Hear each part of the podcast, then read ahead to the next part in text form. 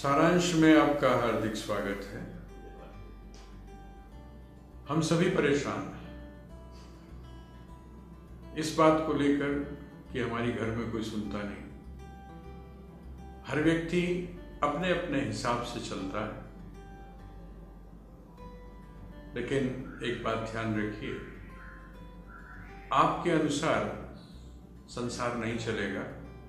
संसार के हिसाब से आपको एडजस्टमेंट करना पड़ेगा। इसका आदर्श है भगवान शिव का परिवार। और भगवान शिव इसी अपनी विशेषता के कारण महादेव कहलाते हैं। इसी विशेषता के कारण जगत के पिता कहलाते हैं। घर का बड़ा यदि समझदार है समझदार होने का मतलब वो प्रत्येक व्यक्ति के मनोविज्ञान को भली प्रकार से जानता है तो उसको एडजस्टमेंट करने में कोई भी परेशानी नहीं होती। कैसे? आइए एक झलक देखते हैं भगवान शिव के परिवार की। भगवान शिव के गले में जो आभूषण के रूप में विराजमान है वो है नाग देवता अर्थात वासुकी। और उनके पुत्र श्री गणेश का जो वाहन है, वो है चूहा, अर्थात मूषक। आप जानते हैं कि इन दोनों का वैर सहज है, स्वाभाविक है। इसी तरह वह जो वासुकी है, अर्थात नाग है, उसका एक सहज वैरी है। कार्तिकेय का वाहन मयूर, अर्थात मोर। और वह मोर सहज रूप से अपने खाद्य, अर्थात सांप को खाना चाहता है। मौका मिलते ही वह सांप को खा सकता है।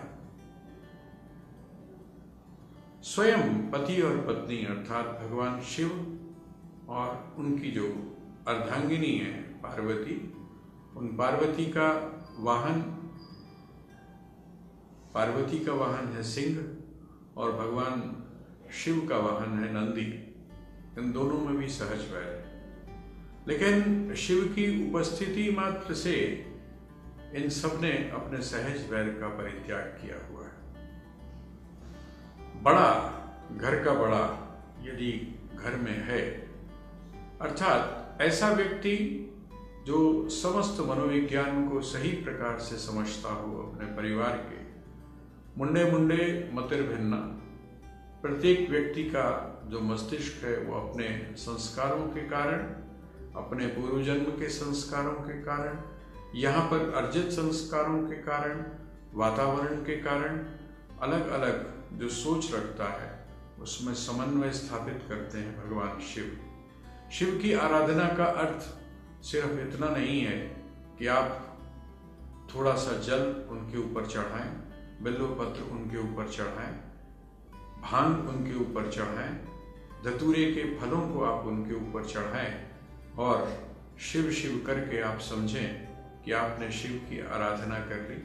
शिव की आराधना का अर्थ है शिव के चरित्र के माध्यम से जिन गुणों के विकास की बात की गई है, उनकी तरफ़ भी हमारा ध्यान जाए। महाकवि कालिदास ने भगवान शिव के चरित्र का वर्णन करते हुए एक बड़ी सुंदर बात कही है। वो कहते हैं कि, विकार हेतु सति विक्रियंते ये शाम न चेतान सीते एव धीरा। विकार के कारण उपस्थित रहने पर भी जिनके मन में किसी भी प्रकार का विकार उत्पन्न नहीं होता, वही धीर पुरुष हैं, वही समझदार हैं, वही गंभीर है वही बुद्धिमान है, वही विद्वान है और हमको अपने जीवन में शिव के इस आदर्श को अपनाते हुए धैर्यवान बनना चाहिए।